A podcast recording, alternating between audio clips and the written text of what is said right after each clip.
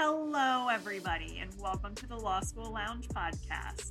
This is a Carolina Academic Press production where we discuss everything law school. The Law School Lounge is a place for students and faculty alike to discuss law school and the law. We hope you'll hang out with us for a while.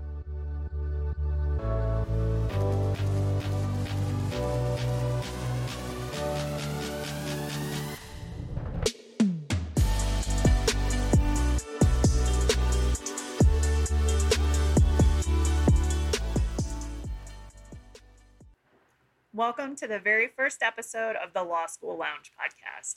I'm your host, Krystal Norton. My first discussion with Professor Tanya Monestier covers the nuances and struggles of being a first generation law student. Tanya's book, Shit No One Tells You About Law School, keeps in mind the first generation law student perspective. The book is geared toward incoming law students and aims to help them navigate the law school experience. For context, let me share a little bit about Tanya and all of her accomplishments and all of the wonderful things that she does. Tanya Monestier is a professor of law at the University of Buffalo, where she teaches contracts, sales, conflicts of laws, and transnational litigation. Tanya's work has been published in leading academic journals and has been cited by numerous trial and appellate courts, including by the Supreme Court of Canada, the Second Circuit Court of Appeals, and dozens of federal and state courts. Most recently, Tanya's brief was cited by the U.S. Supreme Court in Mallory versus Norfolk on matters of corporations and personal jurisdiction. No big deal. To top it all off, Tanya has been recognized as an exceptional teacher, winning Professor of the Year awards at Roger Williams University School of Law and Queen's University Faculty of Law. Tanya graduated first in her class from Osgoode Hall Law School in Toronto, Canada, and she's the proud daughter of Italian immigrants. Obviously, I am beyond lucky to have had the opportunity to speak with Tanya. As you'll hear, we discuss everything from imposter syndrome to financial concerns. We talk about the culture of law school and how to manage struggles as a first gen student. We do this through a lot of our own personal experiences so that you can learn at our expense and through our mistakes. We hope our insights and experiences help you. So, now, on to our discussion.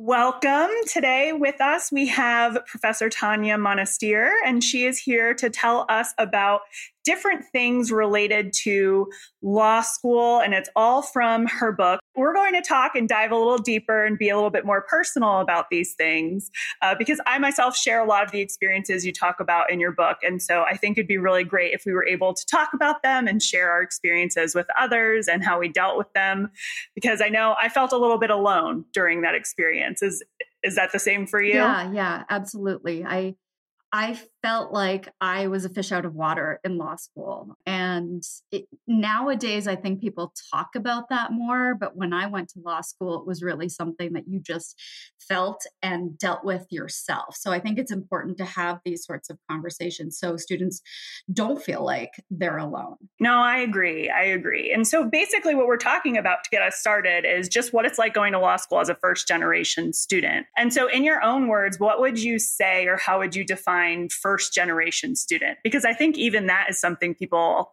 don't know. Yeah, no, absolutely. That was actually where I was going to start. So I'm glad that you asked the question. You know, um, I think there is a definition mm-hmm. of first generation student, meaning somebody whose parents didn't go to to college, and so you're the first in your family to go to college. But the thing is that there is a wide gamut of students whose parents didn't go to college, and I, I don't know that all the experiences are similar, right? So like the the bond is that you're the first person to go to college, but beyond that, I think there's like a wide variety of students, and so in my case, my parents were both immigrants from Italy. They grew up in very small villages, very poor, no electricity, no running water, no bathrooms in the house, uh, no education. I mean, they went to school up until age 11 or 12, grade five, I think it was. And then they went to work. Like my mom went to work in a factory. My dad started doing construction at age 12 that you know that's one experience right? And you know that's a first generation student you know somebody whose parents have like almost no education. And then there's also students who you know grew up in the united states or in my case it was canada and who went through school um, in north america and who finished high school and maybe had blue collar jobs but just didn't go to college. And i think that experience is maybe a little bit different than students whose first language is not English, whose parents, um, you know, grew up somewhere across the world with no running water. And you know we lump all those experiences together and i do think there's a commonality but even within first generation i think you have different experiences. So i'm sorry that was a long-winded answer um, but I, you know no it was a great oh, answer. thank you. I appreciate it. Yeah, no, I, I mean, I think a lot of what you put in your book, even though I am not uh, from an immigrant family, a lot of what you put into your book resonated with me for lots of different reasons. And I think that that's kind of the first gen experience. There are, it might be overall different, the picture might look different, but there are just certain connections that you make with other people who are in the same boat as you. And I think, too, when you're talking about first generation students, there's a difference between first generation students who are going to college and first generation students who are going for an advanced degree. Mm-hmm. Right. Because I know that when I was in law school, there were students whose parents maybe had gone to undergrad and graduated, but they didn't pursue an advanced degree. And I myself am actually very similar. My dad does construction, yeah. uh, which is a yes, yes. And it's so funny because the man strongly dislikes school, everything about it. It was just not his thing. He barely passed and graduated. My grandma actually did a lot of his homework. uh, and he was like, Kid, I don't know where you came from. Because every day he'd come home and I'd be like, Read, Daddy, read. And he'd read to me. And he's like, I don't know whose kid you are, but you're going to be really Aww. smart. Um, and it just makes me laugh because reading some of the stuff you have in here I really, really, I was like, yes, that's exactly what happened to me. Where's this one quote I have to read? It's about the World Book oh, Encyclopedias. Oh, yeah. Yeah, yeah. As I made my way through my academic career, however, I was always acutely aware that I wasn't like other students. My parents weren't doctors, lawyers, and teachers, as it seemed everyone else's parents were. My parents weren't able to help me with complicated math, book reports, or history and geography assignments, though they did buy me the full set of World Book encyclopedias to help me out. And my parents did the exact same thing. They still have them. Oh, we still have them uh, too. Absolutely. yeah. yeah, still have them. They're in the downstairs like cupboard area. I know. I, know. I have to and tell, I, I love looking at all the She's five. Like this was Google before Google, you know. 100%. And I was like, oh my goodness, look at all the pictures. Cause, you know, now you could just Google all of that stuff, of course, right. or turn on the TV. But back then I was like, oh, look at all these pictures and all these different things. But my parents also, they I think it was about fourth grade. They just were like, okay, we're not we're not going to help you with your homework anymore. You can call like your aunts and uncles or like your grandma because she did my homework. Maybe she could help you out. Yeah. But what happened was we had this math problem that my fourth grade teacher assigned me. And I was just like you describe yourself in your book. I was like, I'm going to do really well in school. I want to be really smart. And so we spent all this time working on this math problem because uh, my dad does love math. And I go to school the next day and they're like, oh, sorry, we assigned the wrong problem. There's actually no answer to that problem. and my parents were like, that's it. We're not helping you anymore. We're not doing trick math problems. No. Go get them. Here are your books. Yeah. um, but it is just a different experience. And I think, too, and something I wanted to ask you about is the social sort of aspects. You know, like I know when I went to undergrad, I was a business undergrad in Spanish. And so there were just like my dad didn't wear a suit to work. Mm-hmm my mom was a stay at home mom um, because she was very fortunate that my dad did very well at his drywall and sheetrock business. But like, I didn't know how to buy a suit or tailor a suit or do any of those things, right? So it's not even just like a learning school thing, it's also the culture that comes with it. Yeah, absolutely. You're just, eh, you know, like I said before, a fish out of water. You don't know what you're supposed to have do you have like the right equipment right in law school whether you know whether that be do i need to buy a briefcase do i need to buy a suit do i need a certain kind of folio? and you're kind of looking around going like I didn't get the memo on this stuff and everyone else seemed to have gotten the memo and you didn't and then you're like oh okay well I guess I'll take my mom to Macy's and find a suit or something. Um, so it just feels like there's a whole universe that you're not privy to that you have to learn on your own by observing people. So, you know, that part, you know, that that's tough, but not as tough as some of the other things. The the you know, um, I hate to use the term imposter syndrome. I use it in in my book just because it's become like the way that you describe things, but just a more profound sense of not belonging. That you know, the the logistical stuff you can figure out. The feeling like you're not in the right place um, that's the tougher thing to deal with. No, I agree. And I, I think it just shows up usually at the most inopportune times, right? Uh, for example, we had like a a law review dinner, right, where everybody goes, and it was like at this really fancy restaurant.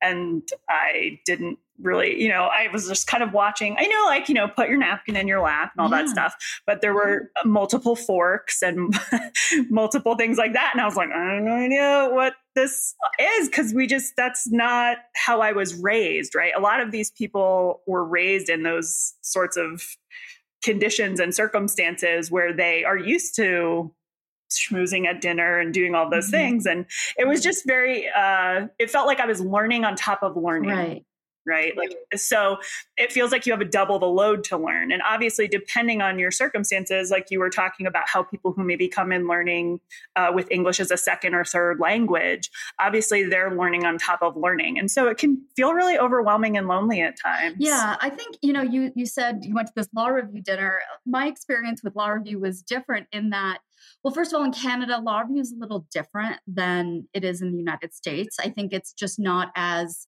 I don't want to say it's not as important to be on law review, but when when I went to school, it wasn't like the thing that set you apart. And I remember friends of mine saying, you know, I'm trying out for law review, it's the thing to do. And like I didn't even know what it was and who to ask. And I remember thinking, like, they, they described it to me as like, oh, you're going to read other people's articles and you're going to cite check them using the McGill guide. That's our equivalent of the blue book. And I was like, why would I do that? That sounds so awful and boring. And that's going to take a lot of time. And, you know, I didn't have like a mentor, or anyone to ask, like, should I do this? Is it worth it? And so I just went based on my gut thinking, that sounds awful and it's going to take time away from my study. So I'm not going to do it.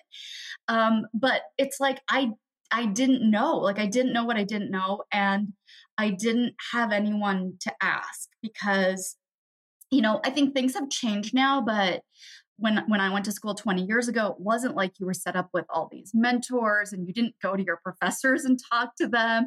Like there there was none of that. You were just like on your own to figure things out from course selection to extracurriculars to, you know, the, the nuts and bolts of the dinners, right? There was like no sessions on how to do a resume or how to do this or how to do that. And so uh, you were really left in the dark and to your own devices. And sometimes that meant you made good decisions and sometimes you made bad decisions. I- I'm glad things have changed now, but that doesn't necessarily change that inner feeling of like, I'm on my own. I have no one to ask. I don't I don't know. I can't ask my parents. I can't ask relatives because nobody went to school.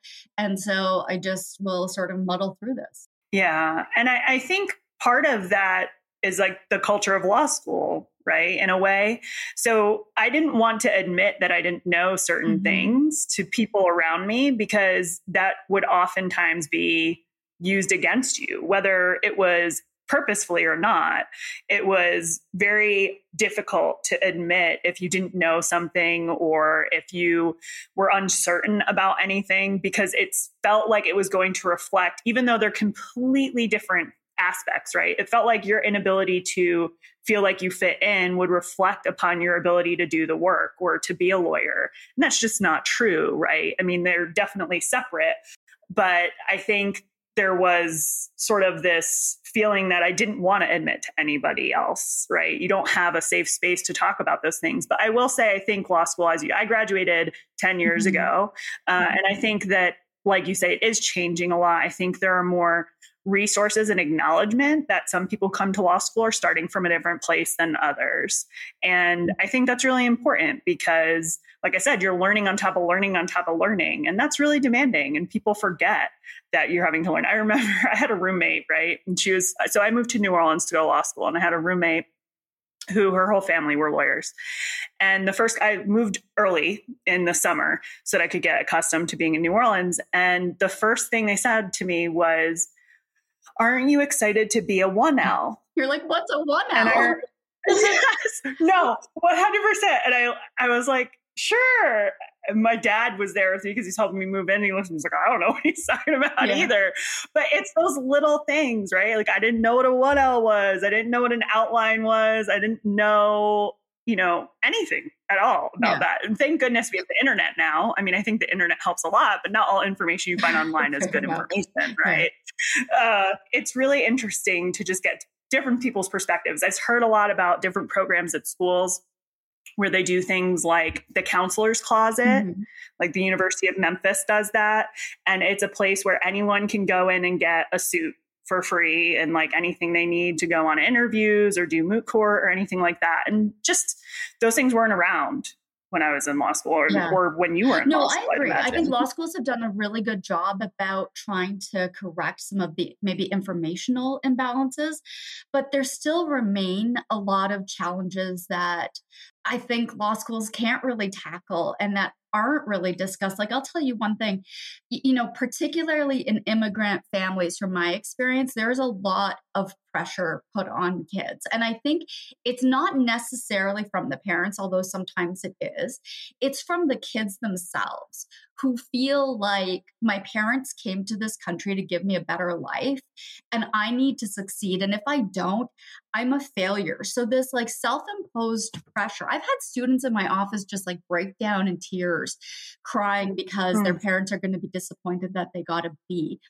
That's a lot to handle on the emotional side and there's like there's no outlet for that there's no one to talk to you can't talk to your parents about it you can't talk to other students about it because they're they're not going to understand because i think the pressure is largely self-generated right feeling like your parents mm-hmm. didn't have the life that they've now created for you and you have to make the most of it and if you're not succeeding or meeting whatever definition of success you've set for yourself then you're letting them down. So there's like, there's that that really I think looms large and that a lot of people don't know about.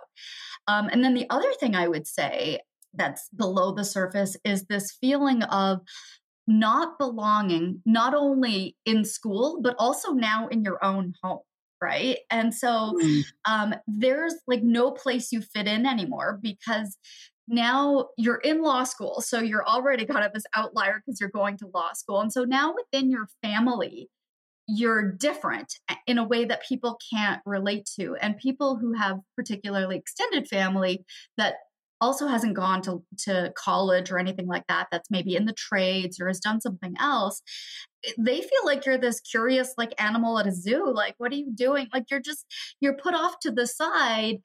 And you know, the feelings can be different. It could be their own insecurity. It could be like feeling like, oh, you're too good for us now. It could be feeling like they just can't relate to you. But you I think you feel like an outlier everywhere, like in your own home and in your academic home. And so, you know, that that's another thing that I think is really difficult to deal with. No, that's a that's a really great point because I was always so jealous of my friends whose maybe parents or even siblings were already practicing law because it was very easy for them to call and be like, "Oh my goodness, I had this exam and it was horrible and whatever." And of course, I could call my family and say, this exam is horrible but at the same time i don't want to tell them that because i do want to succeed right and i want to and i did well in law school i'm I did, but I had to work really hard to do well in law school. Uh, and I, I did feel very like any anything that didn't go as i had planned i didn't necessarily want to share that with my family because i felt like i was letting them down. I think that's a, mm-hmm. a, completely valid point. But also i had to learn a lot of stuff to talk about law school. So in order for me to talk to people who don't know anything about law school i have to, i feel like i have to and then that just feels condescending right? I feel like i have to be like okay so this right. is what it's like in law school and yeah yeah. and, then like a yeah. And I'm like, oh gosh, I'm awful. Here, listen to me talk. Like, yeah. so it is. It's a very off putting situation. And I'm glad we're talking about it because, like I said, I think a lot of people feel this way. And, and I'm glad that we're giving them space to feel that way. And so I would ask kind of what tips do you have for people who find themselves in the first generation experience? Yeah, I mean, I don't know that I really have any tips? I don't know that there it's a problem that can be solved right? Like how you're feeling on the inside in your different spaces. You know i, I think finding like-minded students students who maybe come from the same type of background or who can really appreciate what you're going through i think that's helpful to have some sort of support network um, I think if you're a student and you can connect with a professor who might be first generation, that would be awesome. I'll tell you, there's not a lot of us. Um, and, um, you know, I had one research assistant who I hired him after my my or his first year at school and I feel like the connection that we made really really helped him and I'm not saying that in a I'm so special kind of way but he, you know he told me he felt like no one got it right? And he felt like he couldn't trust advice from his professors because he saw them as like coming from a different world, right? And like when you see the, I went to Harvard and, you know, like all that stuff, you sort of like associate these people with a different world and one that cannot understand like where you're from right? And what your dinner table conversations look like. And i i actually think that's true right? I think a lot of professors don't understand that other people don't sit around talking about like art and culture and law and history and politics right? Like some people just sit around talking about like real housewives of beverly hills uh, right? Real housewives of new jersey sure yes. Right.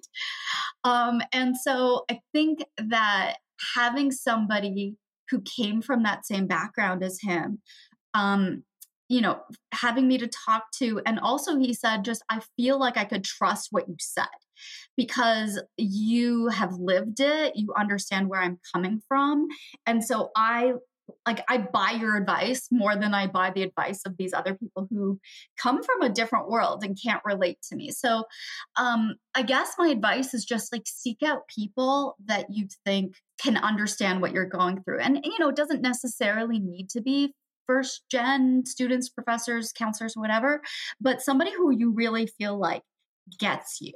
Yeah. Yeah. And I mean, I think that's solid advice for anyone going into any of these situations, whether first gen or not, right? You just find your people, right? Yeah. I, I mean, your people are especially in this sort of crash course that is law school can really help you in so many different ways including being a support system yeah oh, absolutely but i think too one thing i would note is just going and knowing you're going to have these feelings and that's okay right? You're going yeah. to go in this this is going to be something you experience. There's nothing wrong with you for experiencing these things. It's totally normal. You just have to figure out what works for you to work through those emotions. Because i think that that's one thing that i felt. I was like I feel like a fish out of water and I don't know if that's how I should feel. Is it okay for me to feel this way? You know, there was a lot of conflicting emotions. Like I got here, I'm here on my own merit and I'm doing well. So why mm-hmm. do I let myself feel that imposter syndrome that you were mentioning? And just knowing that you're going to feel that sometimes and it's okay. And you should have your people to lean on, do whatever makes you feel comfortable or like get back to yourself. But just knowing you're not alone in that feeling, right? Yeah. There's actually something I would add that might even be more important or equally important that I just thought of. And that is, I think when you feel like you don't belong, you don't know what you're doing, you have a tendency to want to jump on the bandwagon. And when you see other people doing something, you're like, that's the right thing. I'm going to switch course. And I guess my advice would be to absolutely resist that urge, right? Um, when you feel insecure about your own abilities, you want to just emulate what you see. And sometimes that's not just because other people are doing it doesn't make it a good thing. And so I would say step back and make sure you're doing things for the right reasons.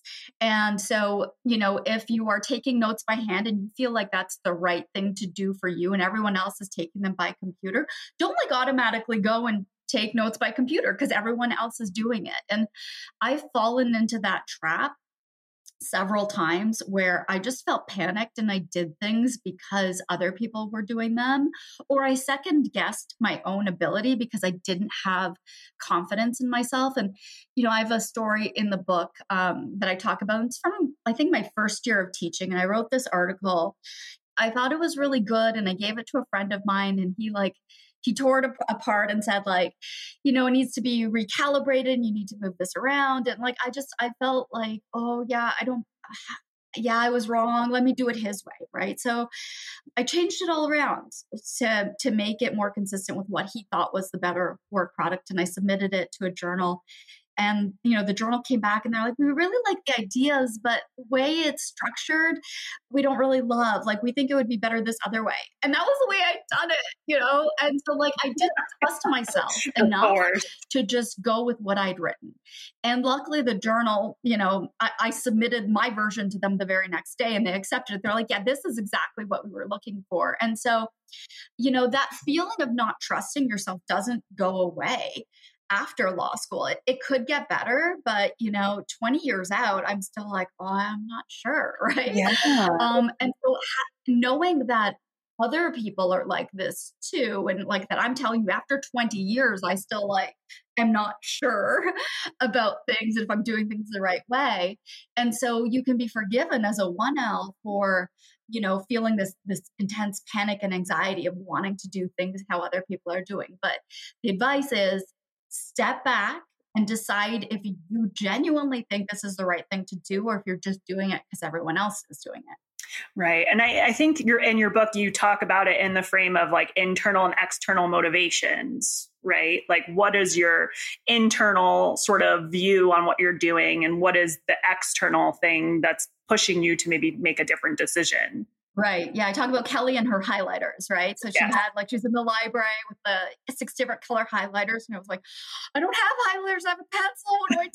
do I go to Staples with my highlighters? And, you know, ultimately I didn't do the whole highlighter thing because I thought that was just like too much work. And, um, and so, it, you know, my advice is like, don't just use highlighters because Kelly's using highlighters, right? And, you know that applies to things big and small like highlighters note taking outlining preparing for exams like you know the highlighter thing might not be a big deal but as you go through all these other things like eventually those things are going to to matter so you need to make good decisions about those other things yeah, no, and I think a really big part where this comes into play in law school in particular is with career choice mm-hmm. because mm-hmm. there's such a emphasis an emphasis in law school to go big law, right?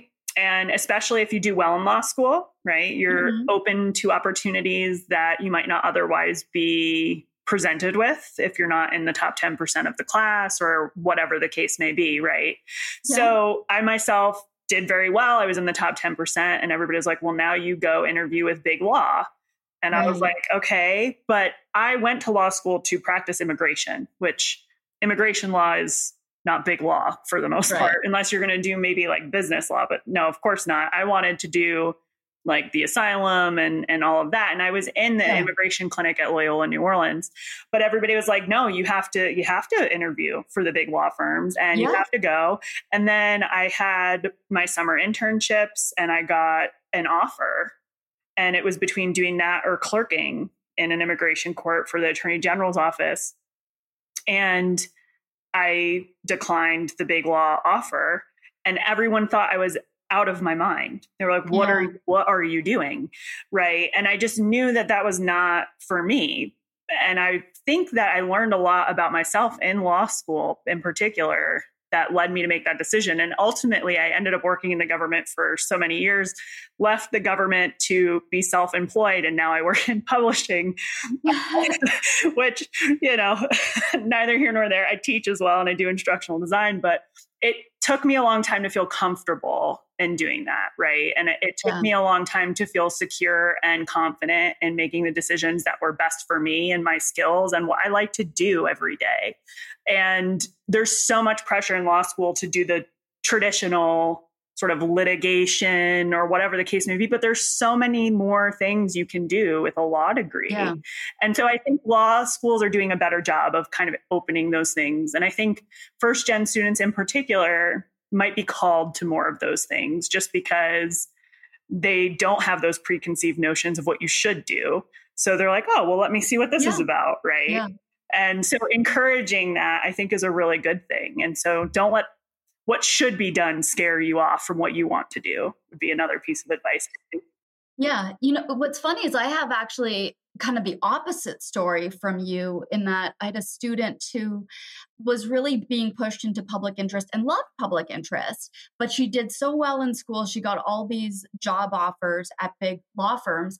And she kind of wanted to explore that at least to pay off her law school debt and to you know see what that life was like but she felt like she was being a sellout if ah. she took a job paying you know $150000 a year and so like she felt this pressure from herself from you know the law school or whatever you know the public interest you know programming that she did to go this other route and ultimately decided that at least for now like she could do the law firm thing and she could always go to public interest if that's what she wanted to do later. So it's just interesting that it worked the opposite way in her case where it felt she felt pressure not to take that job because she you know that that was sort of looked down upon in the circles that she was in no, it's interesting that you say that because I think I, I had the similar experience. So I, I ended up working for the Department of Homeland Security, which, as someone who started out on the defense side of immigration, is obviously not common. But I was the mm-hmm. only, per- everybody was like, You're going to do what? And exactly the word sellout was mm-hmm. very much thrown yeah, around. It's such a loaded term, and it's awful that people would judge other people's career choices that way but yeah that that's just like another part of the pressure and that's not just first gen students i think that's all students that feel Agreed. some sort of pressure to go to big law or to go to public interest or to do certain things yep. uh, again the same advice kind of resist other people's views of what you should do and really decide what's best for you well, here's a question. This will be our last question on this topic sure. because I know it's something that I worried a lot about, and I think it's related to what we're talking about. But but money, mm-hmm. right? So for me, I was like, well, should I take big law or a government job because those are stable? I have benefits, which are things I did not grow up with, yeah. right? Like my parents provided for me and they did very well providing for me and they always met my needs but like our health insurance was a nightmare because they didn't they were self-employed like yeah. you it was wicked expensive and even once you got it it didn't really do anything right yeah. and so like the thought of having steady health insurance i was like wow and like i waited tables and bartended my way through law school and undergrad yeah. so like not getting any benefits there. So I was like, wow, health insurance, right? So those types of things are really attractive and they're just things that you consider differently. And same with money, right? Having a salary and things like that are things that people who might have always had those things don't think about. And so, mm-hmm. would you make any recommendations or do you have any thoughts on that kind of perspective? Yeah, I mean, I have lots of thoughts on money, so I devote a whole chapter of the book to money matters. All, yeah, I mean, I think money decisions have to start on day one in terms of where you want to go to law school and really assessing what what your potential is, right? And so, are you going to take out two hundred thousand dollars in loans? That's going to take forever to pay back or do you go to your not dream school and get close to a full scholarship? I mean sometimes those decisions have to be made and you know as much as everyone wants to go to their dream school for free that's just not going to happen. And so you really have to evaluate what the value added is of a school that's ranked 30 or 40 spots higher, let's say, um, when it's going to take you 20 years to pay off that school, right? And so I think that the money decisions start entering law school because you're going to be saddled with this debt for such a long time. Sure. And, uh, you know, I think that law students being like 22, 23 just don't think about money in the same way as somebody in their 30s and 40s. They just, it, it's like play money, right? It's like, it's not money, it's a loan, right? Mm-hmm. Um, and, uh, you know, a loan is money. And I remember having a conversation with a student who wanted to transfer. He was getting almost a full scholarship. I think it was 75, 80% scholarship at at our school and he wanted to go to a school in California and you know was ranked higher but it, it wasn't Stanford okay? Um and I was like well why do you want to go there? And he's like oh my family's closer and like I like the ocean and this and that. I was like okay these are not good reasons to dish out over a hundred thousand dollars. And, you know, I said to him, like, that's a Ferrari. And maybe because he was a guy, like that just really resonated with him. And he decided to stay and he did well and he graduated and, you know, he's, he's off doing his thing now. But like, I don't think students look at loans as real money that they have to pay back. And, and that needs to, to change. And I think the decisions that you make at the outset in terms of where you go will then trickle over into the types of jobs you can afford to take, right? So if you're not being burdened with $200,000 in debt plus undergrad debt, right, potentially, right. then maybe you can take that public interest job or public defender job or, you know, whatever it is. And, you know, sometimes if you do have all that debt, you may be sort of forced, I guess, to eh, take a higher paying job if that's available to you. And so um, I think that money decisions are incredibly important. I don't think that your career decisions should be influenced. Um, eh, you know, I, I think money should be a factor in your ultimate decision. I don't think it should be the only factor. I mean, I was offered a job at a you know big law firm paying oh, a ton of money. Like when I told my dad, like what I was going to be employed at the London office and they were going to pay me in British pounds. And so when you converted the British pounds to Canadian dollars at the time, it was a quarter of a million Canadian dollars. Mm-hmm. And my dad was like, oh my God, how are you turning that down? And why you're going to be a teacher? I'm like, it's a professor. It's a little different. Whatever. Um, and so like he was just like, even to this day, he's just like, oh, you know, you've been making so much money and, um, you know, like obviously it's hard to turn down that amount of money, but it's also not really what I wanted to be doing. And so I, I you know, I think money is a is certainly a factor um, at all stages, but it, it shouldn't be the only factor. Yeah, no, and I agree. I think that was really well said and, and very true. And I, you know, it's funny because my my dad, when he started this whole, he's like, you're going to go to college. And then when I told him I was going to law school, I think he almost had a heart attack because um, he was like, more school.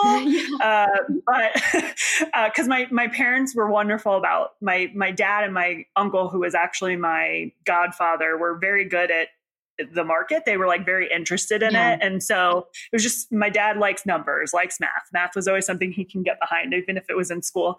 And uh, so they were very smart and they put away for me for college. And so I was able to pay for college. And then my last semester of college, I'm like, I'm going to go to law school. And I almost fainted on the phone. He was like, I'm sorry, I don't, I don't think I heard right. you right. You're going to go to what? And I said, Law school, dad, we're going to law school. He now looks back and says it was the best decision I ever made. Yeah. But sort of the deal I made with myself was I will pay for the first year.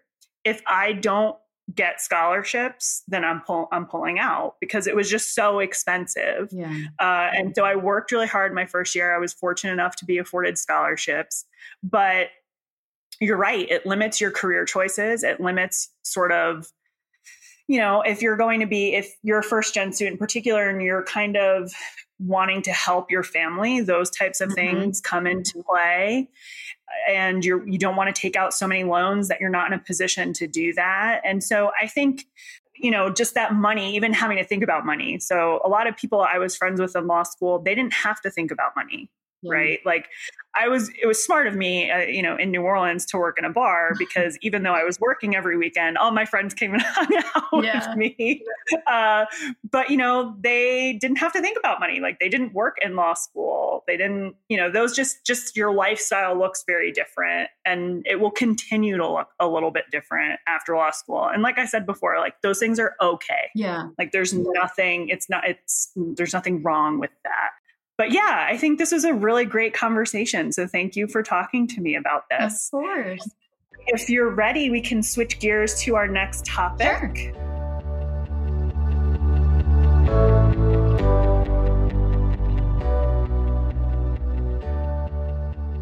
That concludes part one of my wonderful conversation with the awesome Professor Tanya Monestier. Thank you for listening. We hope you found our discussion helpful and that you shared a laugh or two with us. In the next episode, Tanya and I tackle taking notes in law school. It's already available in your feed, so stay tuned. Also, if you're interested in hearing more of Tanya's unfiltered, on point advice, please check out her book, Shit No One Tells You About Law School. If you're a student and you purchase at our website, cap press.com, you'll get 10% off. There's a link in the show notes for you. Finally, if you could take a moment and just please give us a short five star review on whatever platform you use, that would be wonderful because it really helps get the show out there. You can find us on Twitter and Instagram at Law School Lounge Pod. Give us a follow. If you have any episode requests or other questions, please send an email to me at lawschoolloungepod at caplaw.com. I'd love to hear from you, and thanks again for listening. We'll catch you next time.